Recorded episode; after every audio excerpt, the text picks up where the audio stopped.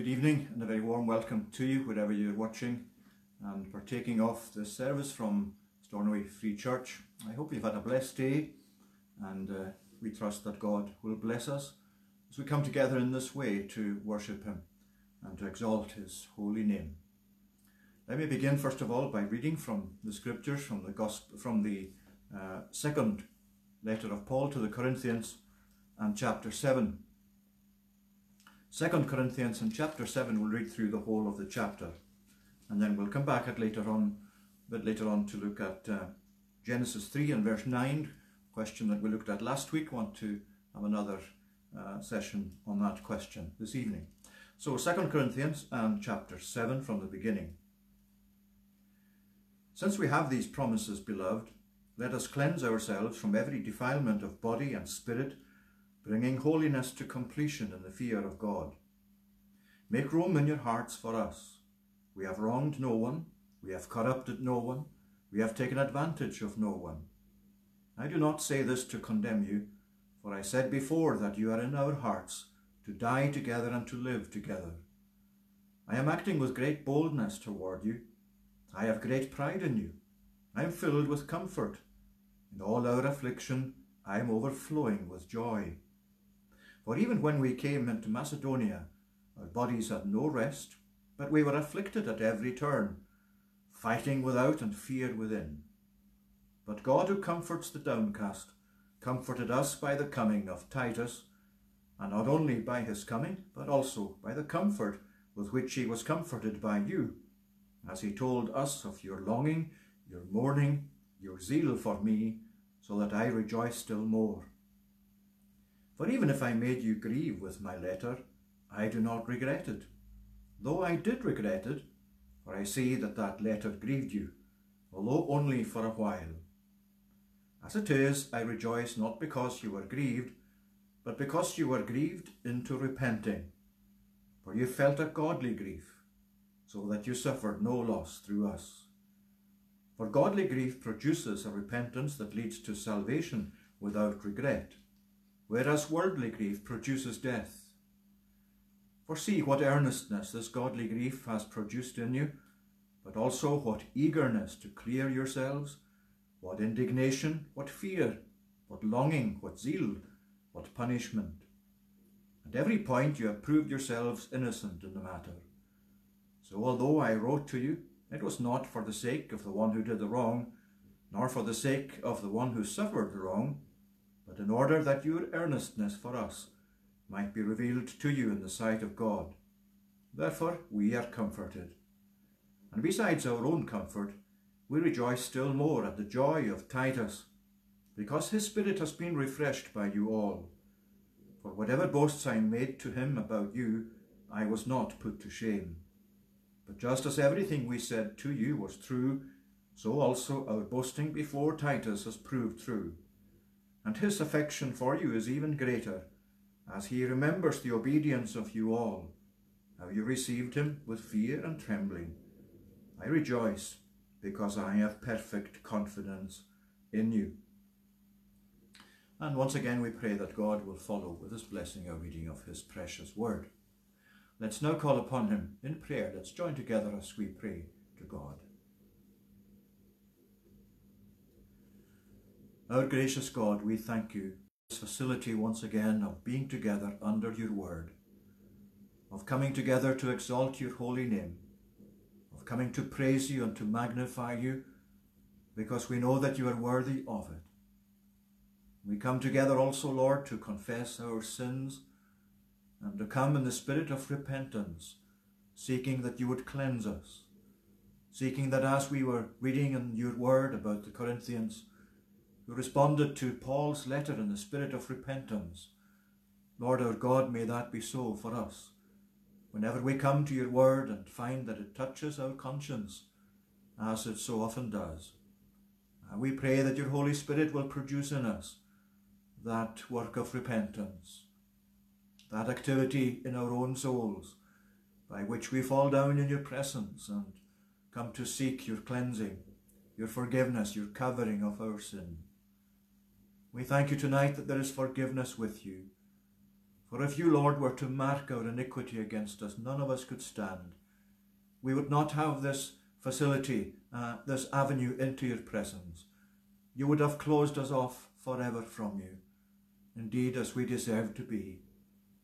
But, O Lord our God, we give thanks for the wonderful provision that you have made for us, for the access that we have to you through our Lord Jesus Christ, our Saviour. We thank you tonight for his sufficiency that covers all our transgressions as we come to be found in him. We bless you, O Lord, that you receive us in his name and for his sake, that because of the worthiness with which you hold him worthy, so you, Lord, are able to receive us into your presence, and in your forgiveness and in your acceptance, and in covering us with his righteousness. Lord, we thank you that you regard us as if we had never sinned at all. And we marvel at this when we know what we are like. When we know, Lord, what we have done in our rebellion against you. When we know what we are like naturally in our minds and hearts, how prone we are to go astray into the ways of sin. Lord our God, we give thanks that you looked upon us in your mercy, that you still hold mercy's door open to us that you invite us at all times to come to you, uh, so that we may, as we heard this morning from your servant Kenny I, that we will come, O Lord, to take of those waters that are available to us freely, so that we may find that washing and cleansing and that satisfaction of soul that you give to all who taste and to see that God is good and that all who trust in him are blessed. So bless us, we pray, tonight as we gather in this way Bless us during these days as a congregation as we look to your care. We thank you for that care and we give thanks for all the provision that you have made for us during this difficult time. We pray, O Lord, that you'd continue to guide us and to bless us. We pray that you'd continue to own your word amongst us. We pray that you would fill us with uh, that sense of belonging to your people by which we will appreciate at all times whatever ways we come to hear your voice and to know you, and especially through your word. Lord, we ask that you would help us as we anticipate a further time spent in these conditions, however long they may be, is known to yourself. We pray, O Lord, that you would grant to us that uh, in the future, if it be not too long, that we will be able to meet together as we used to. But meantime, Lord, we do give you thanks uh, that you provide such avenues for us as we can come to you together and come to hear your word and come to share together in worship. We pray that you'll bless your people throughout the world today. Uh, we thank you, Lord, for the many, many people who come to testify that you are God and who have come to explain to others why it is that their life has been changed. And we pray that you bless that witness of your people wherever it is. We pray for those especially who are persecuted. We think of churches in this past week in China who have been invaded and whose congregations have been dissipated and cruelly treated. Lord our God, we pray for mercy.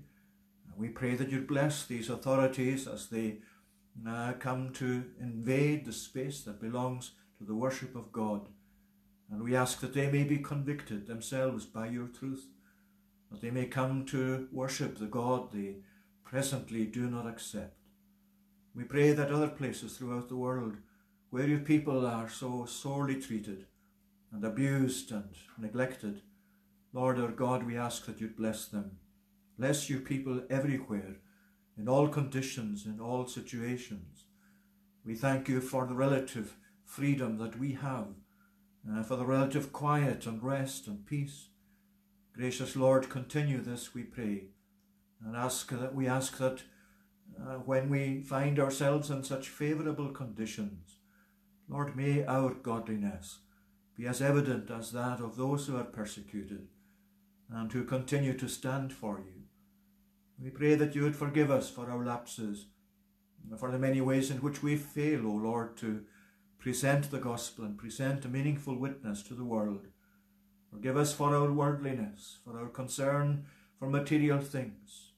Turn us, we pray, as a people, away from those things that cannot satisfy, and give us to dwell upon the offer of the gospel. We ask, Lord, tonight that any who hear your word and are not yet saved will come themselves to fall down before you and in their hearts receive you as you are offered in the gospel.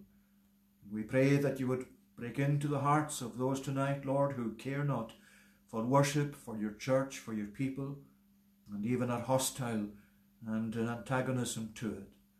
And gracious Lord, we give thanks as we consider the many in your word who were like this at one time, and even ourselves. And that gives us, Lord, hope that you can change lives in our day as well. We pray for them tonight and ask that you bless them and give to them to see the glory of Christ, the glory of your provision in him, the wonder of your grace and your mercy, and the salvation that you provide in him for us. So remember us, we pray, as a people too, as we pray once again in regard to our situation as a nation, and indeed the nations of the world. We pray, Lord, when this virus has taken such hold, and Lord, when we see further outbreaks in places, even during these past days, we pray to you, Lord, and ask that you would be pleased to uh, be merciful to us and lift this from us.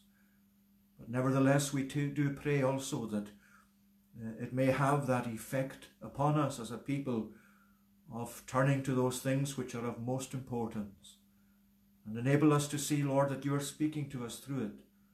We know that this can only happen through the blessing and the enlightenment of your Spirit, the power that your Spirit brings to us, to open our eyes and our understanding, and to bring us, Lord, to see how near we are to eternity and how much we are in need of your salvation. Remember, we pray, our leaders and the world leaders again at this time. As we commit them to you, we pray for them. We pray for them not only because you require us to do so and because it is our duty, but we pray, Lord, for them because our heart goes out to them and we recognize the burden that they carry, and especially those who seem to us to carry that burden without faith in God. O Lord God, we pray that you would direct them and guide them in their onerous duties, in our own nation and beyond. We ask that you would continue to uphold them and continue especially to bless them in leadership, but especially we pray uh, that you'd bring them to know yourself. We thank you for all in our parliaments who uh, confess you to be their God, who testify to your saving grace. We pray that you protect them that you would use them, that you would bless their witness, that you would raise up many others like them, Lord, who will take places in, of influence in our society. And we ask that you would hear our prayers for them and ask that you would continue to uh, graciously provide for us and take not your gospel from us in the light of your truth. Though we deserve, O Lord, as we have turned away from it, that you should carry this candlestick away and place it somewhere else. Be merciful to us, Lord, we pray, and do not let such a thing happen. Even as Amos in your word said uh, long ago to his people, that the Lord would send a famine, not a famine of bread, but a famine of hearing the word of the Lord.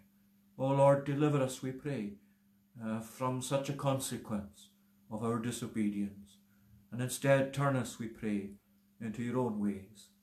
Receive us now, we pray, and accept this our praise and cleanse us from our sin for Jesus' sake. Amen. Now, children, we're going to look at another of the birds of the Bible tonight. That's uh, the bird called the hawk. There are many different kinds of hawks. Um, some of them you'll see here itself in the island and in our nation. Sparrowhawks, goshawks, other types of hawks as well. Uh, they belong to birds that we call predators. We looked at the eagle not so long ago. They're birds that uh, go about and feed on other smaller um, animals and birds as well. And in uh, the Bible, we find the hawk mentioned a number of times. One of the verses is in Job. There's not much about the hawk really in the Bible, but here Job was being questioned by the Lord and uh, uh, being shown by God that actually he knew very little about the world and how it worked and about God himself as well. He says here in verse uh, 26 of chapter 39, is it by your understanding that the hawk soars and spreads his wings toward the south? Now, as I said, the hawk is a predator. It's a very fast bird. And like we said about the eagle and about the owl as well, the hawk has superb eyesight. And as it flies around looking for its prey, it can see it a long distance away. Not only can it see a long distance, but it can see very, very clearly.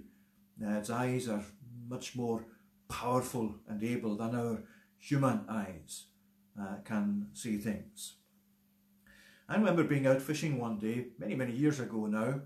I was fishing on a loch uh, out on the moors in Lewis here. And it's a beautiful day, nice, quiet, good fishing day, not too sunny. And I was standing beside the loch there with my rod, just admiring uh, the scenery and listening to the quietness, if you can understand those words, and enjoying the quietness, because it was such a quiet day. And then all of a sudden, heard this swooshing noise out of the sky, and there was a little island in the loch that I was fishing on, not too far away from the shore, full of big, bushy, overgrown, uh, uh, uh, bushy, overgrown bushes and shrubs and small trees, really close together. And this whooshing noise, and then this noise of something crashing into those branches. And this was actually a hawk. And very soon after crashing into the branches, it just flew away. It had been chasing a little bird, probably a sparrow. I didn't see the wee bird. All happened so quickly and unexpectedly, and um, the hawk then just flew away. And that little bird was safe from the hawk because it managed just in time, it managed to get into the safety of those shrubs and trees. You see, the hawk can't do much at all amongst branches or amongst small bushes or large bushes of overgrowth like that.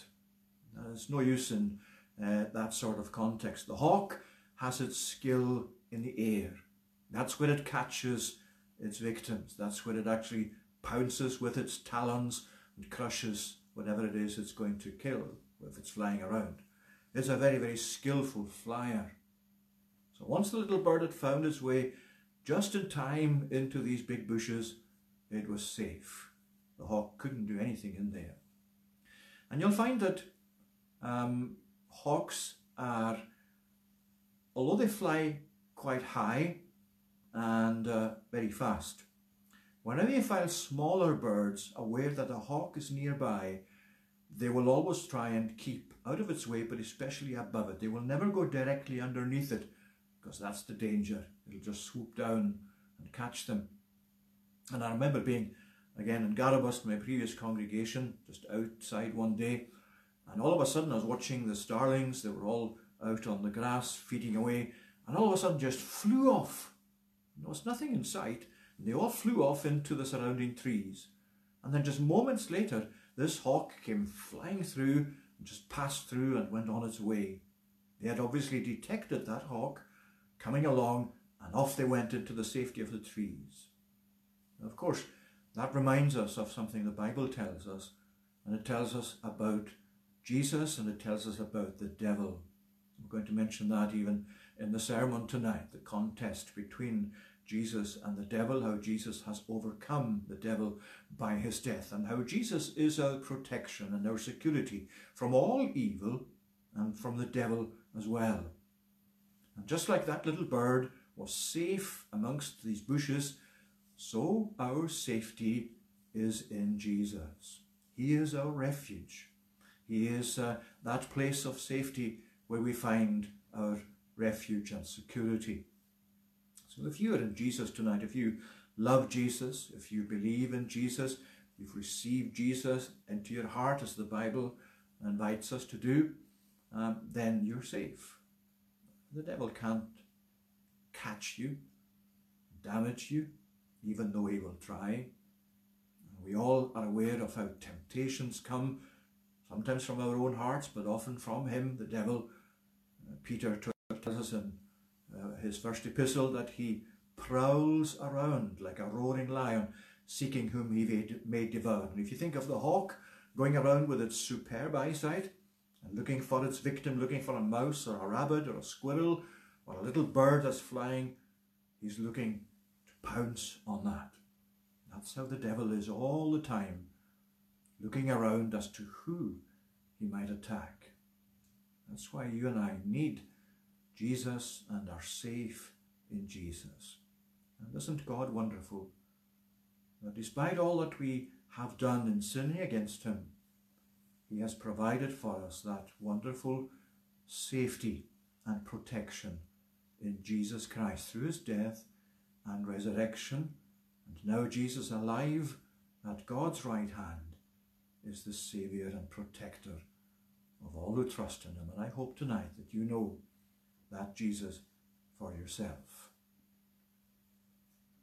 Now, if we turn, please, uh, this evening to Genesis, and we're going to turn to chapter 3. And the question that we looked at last week in chapter 3, verse 9, where we find Adam and Eve in the garden having eaten the forbidden fruit and sinned against God, they heard the sound of the Lord God walking in the garden in the cool of the day. And the man and his wife hid themselves from the presence of the Lord God among the trees of the garden. But the Lord God called to the man and said to him, Where are you? Now, last week, as you recall, we began a series of sermons on the questions that God poses to us in the Bible, um, where we saw last time from this question that this question announces our sinful condition. It tells us about the great problem that we have is the problem of our heart. It tells us about how we sinned against God and how God here is calling Adam and Eve back to answer for what they have done. And where he says, Where are you? That's such a hugely important question, first question in the Bible, the first question from God to human beings, that really addresses us today as well by way of saying, Where are you now spiritually, morally? Where are you in relation to me, God, your Creator and the Saviour? So the question announces our sinful condition. And tonight I want to add two things to that. Firstly, that the question also addresses our sinful conduct and also the question anticipates our Saviour's coming. So it announces our sinful condition, saw last time. It addresses our sinful conduct and it anticipates our Saviour's coming.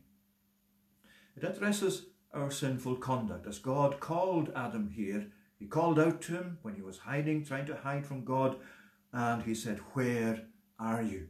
There are two things here that God is doing in addressing Adam's sinful conduct as well as our own. First of all, you can see here Adam is filled with a sense of guilt and shame. You go back to verse 7, you can see there in verse 7 then the eyes, when they had taken and eaten of this fruit that God had forbidden, the eyes of them both were opened, and they knew that they were naked. And they sewed fig leaves together and made themselves loincloths. Now, when you compare that with chapter 2 and verse 25, you can see the contrast. And the man and his wife were both naked and were not ashamed. Whereas here now in chapter 3, the eyes of them both were opened, and they knew that they were naked, so they covered up their nakedness because they were ashamed. They had a sense of uh, things not being right. They were not what they once were, morally perfect human beings. Previously, they were not ashamed. There was nothing untoward about them being naked together. But now that they are naked, having sinned, and with their condition, as we saw last time, becoming having become sinful, now their nakedness is something that they cannot actually see in the same way as they once saw it. They've lost what we might call sinful, uh, they've lost sinless observation. They've become sinful in their hearts, so it affects how they see things as well, and how they conclude, and how they think, and what conclusions they come to. And now they've got embarrassment, shame, tension, suspicion all the way through the chapter. You'll find those things actually worked out where they start making uh, excuses or trying to blame one another, and the serpent is blamed by the woman as well. You can see the disruption, the corruption that's come into their thinking, into their hearts from what they've done. Their, their, their sin, their fall, their condition is such that it brings out this sinful conduct. And that's why in verse 7 they made themselves fig leaves, they sewed fig leaves together and made themselves loincloths or covering for uh, the most intimate part of their nakedness of their bodies. And that action is also important. It shows that they had a sense of shame, a sense of embarrassment, a sense of this not being right now. And so they cover up what is offensive. They cover up their nakedness. It's not really as much an attempt to deal with the thing by their own ingenuity. It's actually just the sense that modesty becomes them, that they need to deal with things that are immodest, as they've now become, and actually deal with things differently. Now, modesty is important in the teaching of the Bible. Immodesty is a result of our fallenness. Immodesty is the fruit of our sinful condition. The way in which we look at things, the way in which we behave towards other people, that immodesty that you find so much a part of people's lives today is something that has resulted from the condition that we have in our hearts that has itself been the result of the fall of Adam, our representative, as we saw last time. You can listen to the sermon last time to see how Adam was our representative and we sinned in him and fell with him in his first transgression. But that immodesty, as you know, is actually flaunted in today's society. You see, one of the things that you find when you put the Bible aside and when your mind is not fed by the truth of God, you find things like immodesty actually being perpetrated and mm. actually being uh, uh, encouraged. And as you find that being encouraged, so it leads further on to more immorality and more immodesty. And one of the results of that too is that shame is something that comes to be set aside.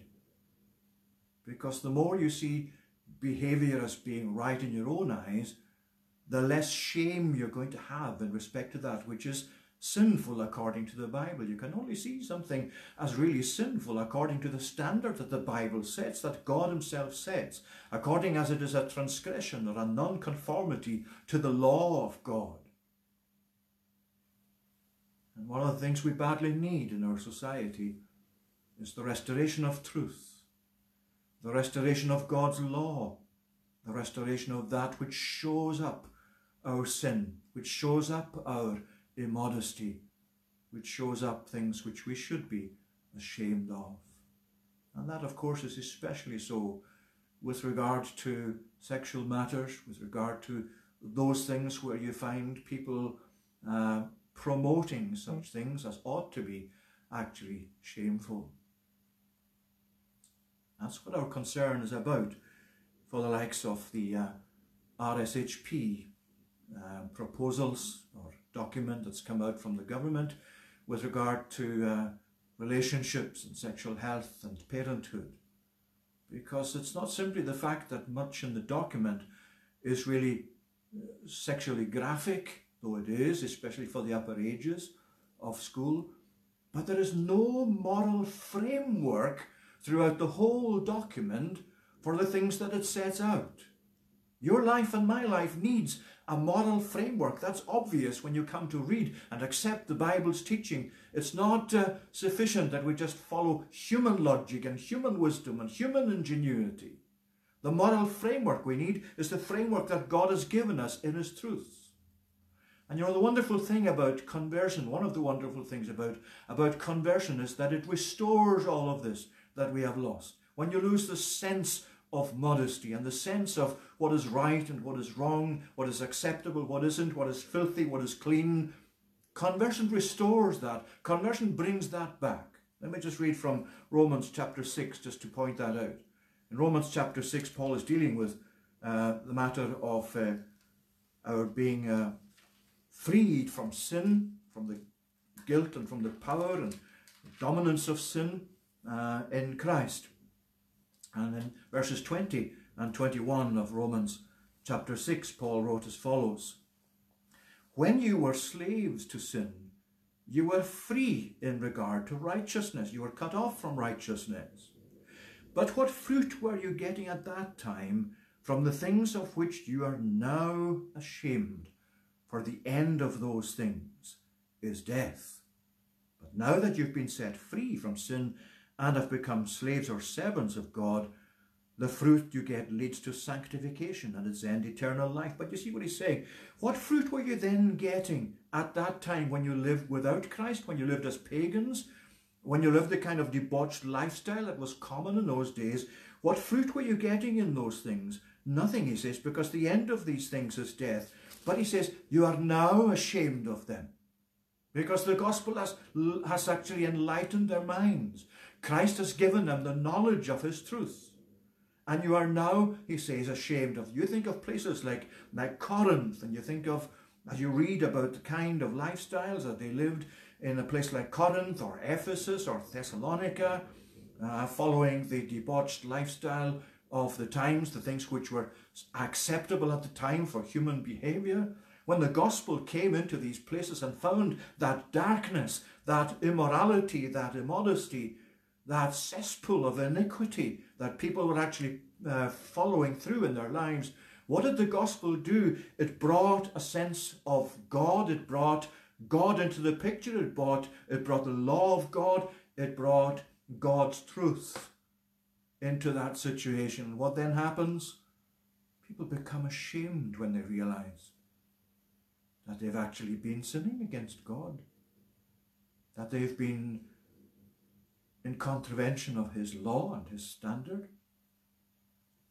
That's what conversion really does for us when God brings us to know himself, when he changes us from within, when he comes to target the sinful condition that has come about in our fall in Adam, and when through being born again, through being regenerated by the Holy Spirit, through being brought to know the truth of God and its power and working in us. This is what we happen. This is what happens. The things that once we saw as commonplace and didn't bother us too much, we come to be ashamed of. We come to realize that God sees them as filthy. God sees them as the result of our sinful condition and they are our sinful acts their sense of guilt and of shame. The second thing in this question that addresses our sinful conduct, along with a sense of guilt and shame, you can see in the passage here a fear of God's judgment. In verse 8 here, you see uh, the man and his wife hid themselves from the presence of the Lord God among the trees of the garden. The immediate response to hearing the sound of the Lord coming into the garden, as was the case previously, but their immediate reaction now is to hide themselves from the presence of the Lord or try to do that. They are afraid. It's the opposite of what they were previously when they were in fellowship with God, when they loved being with God, when they loved hearing His voice, when they loved to have communion with Him. Now they're actually afraid. And they try and hide from God and from the, what they know is going to be His verdict because he had told them, the day you eat this fruit, you will surely die. Now he's coming into the garden and they can't meet him as they used, as they used to in fellow, in guiltless communion. Now they have to hide as they see it. And that's how it is with all attempts to hide from God's verdict because we know that God holds us accountable when we come to know the truth, when we come to know the gospel. That's why in the Bible you find that God actually sent warnings to the society of Noah's day. He gave them ample opportunity to turn and repent, but they didn't actually think that Noah was being serious. They thought he was probably out of his mind, building a large vessel that was designed to go to sea when the sea was miles away And when there was no sign of a flood. And you find that taken up by Jesus in Matthew 24 when he speaks about the coming of the Son of Man, his return to this world. And again in 2 Peter chapter 3, where Peter addresses the scoffing of those who say, Come on, where's the sign of his coming? You've been telling us about the coming of the Lord all this time, they said to Peter. Where is the sign of his coming? Things remain as they were. Hasn't it always been like this? Well, I'm always taken uh, by the description in the Bible of the destruction of Sodom and Gomorrah, and of how sudden it was and how unexpected it was. Because it says that on that particular day, as the sun rose, that's the day that destruction came. And Jesus says there in Matthew 24, as it was in the days of Noah, so it will be in the days of the coming of the Son of Man. They will marry and be given in marriage. They will be eating, they'll be drinking, all the ordinary things. Saying as 2 Peter 3 says, things are just going to go on as they were. The world will just keep going, generation after generation. But go back to Abraham and the destruction of Sodom. This, this uh, is what you find the scripture saying on that day when the sun rose upon Sodom. In other words, it's really the Bible saying to us, they were saying, it's going to be a really nice day today. Looks beautiful. Look at that bright sunshine. Going to enjoy this day. Until the Lord's destructive power was revealed. Friends, God's judgment is real. God's word is always true. The gospel emphasis always treats God's view of sin seriously. And the question follows you and I tonight. Where are you? Where are you in relation to God and what God requires? And that's a good thing. Because as you see, Adam and Eve were called out. You might say they were dragged out. They didn't want to do anything other than try and hide from God, but in, um, uh, God is here calling to them. Where are you? Calling to Adam especially. Where are you? Now that's a good thing because God wants him to confront the reality of what he's done. God wants him to be there in his presence so that he can hear, as we'll see, a wonderful promise in verse 15. That's what the gospel does. It draws us out from whatever undergrowth we ourselves have put together in our own lives, in our own practices to try and hide from God, to try and dismiss the verdict of God from our lives, from our sinfulness. God is drawing us out from that by this question. It's not God being cruel to us, it's God being kind to us.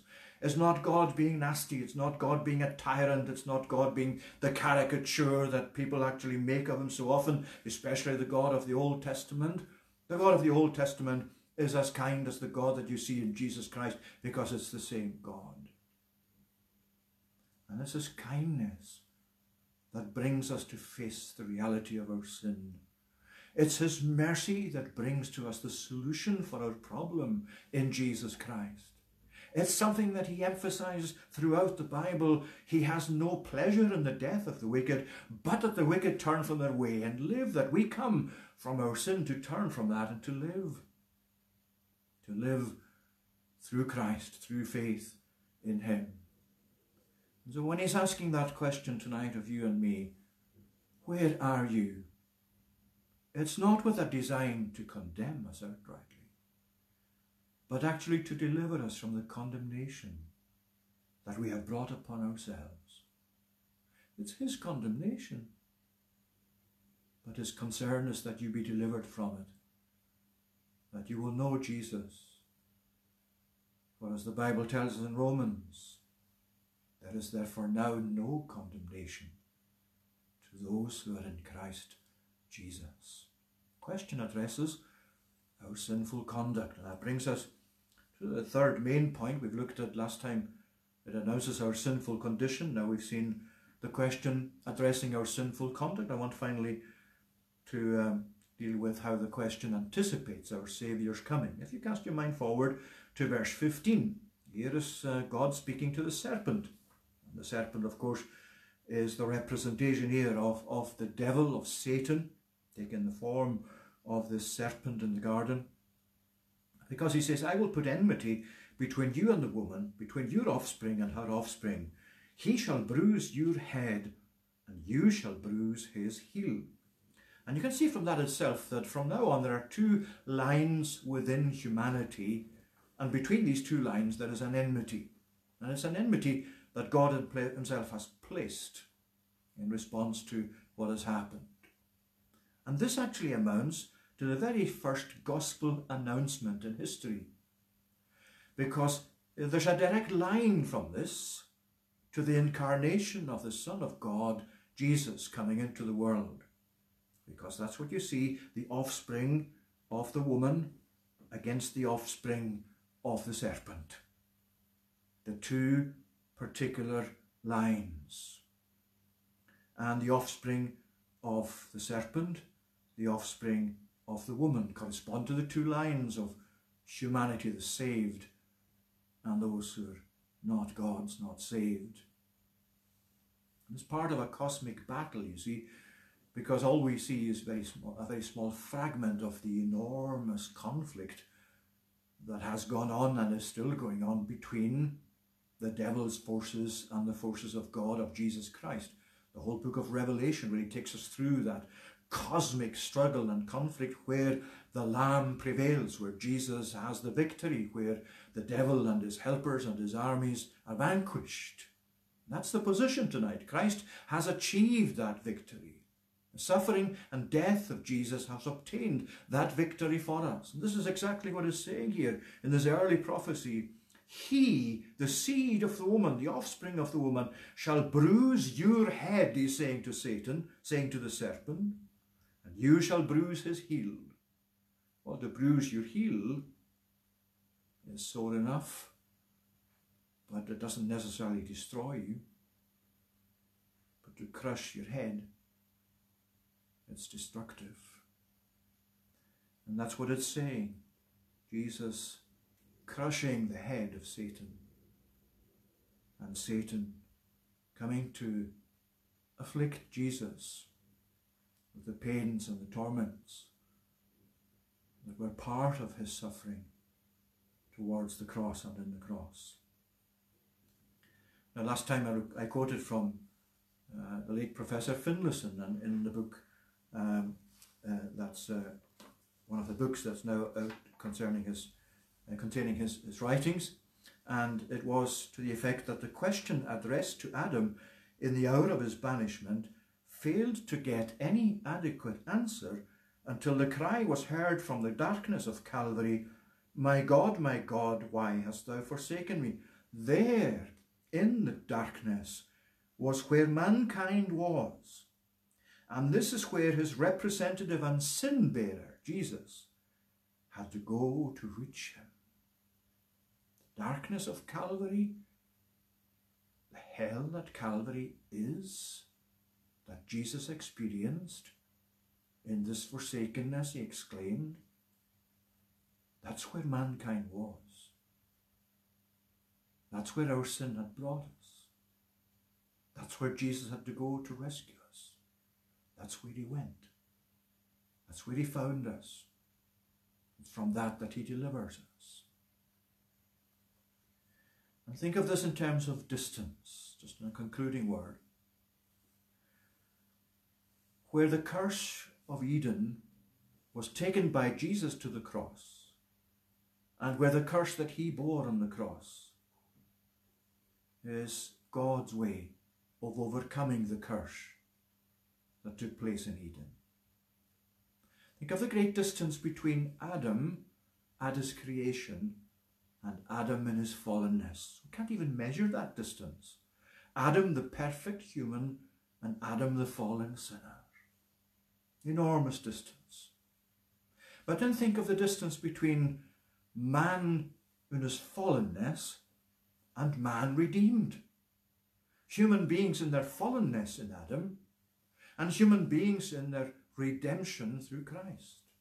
What a great distance between that fallenness and that redemption.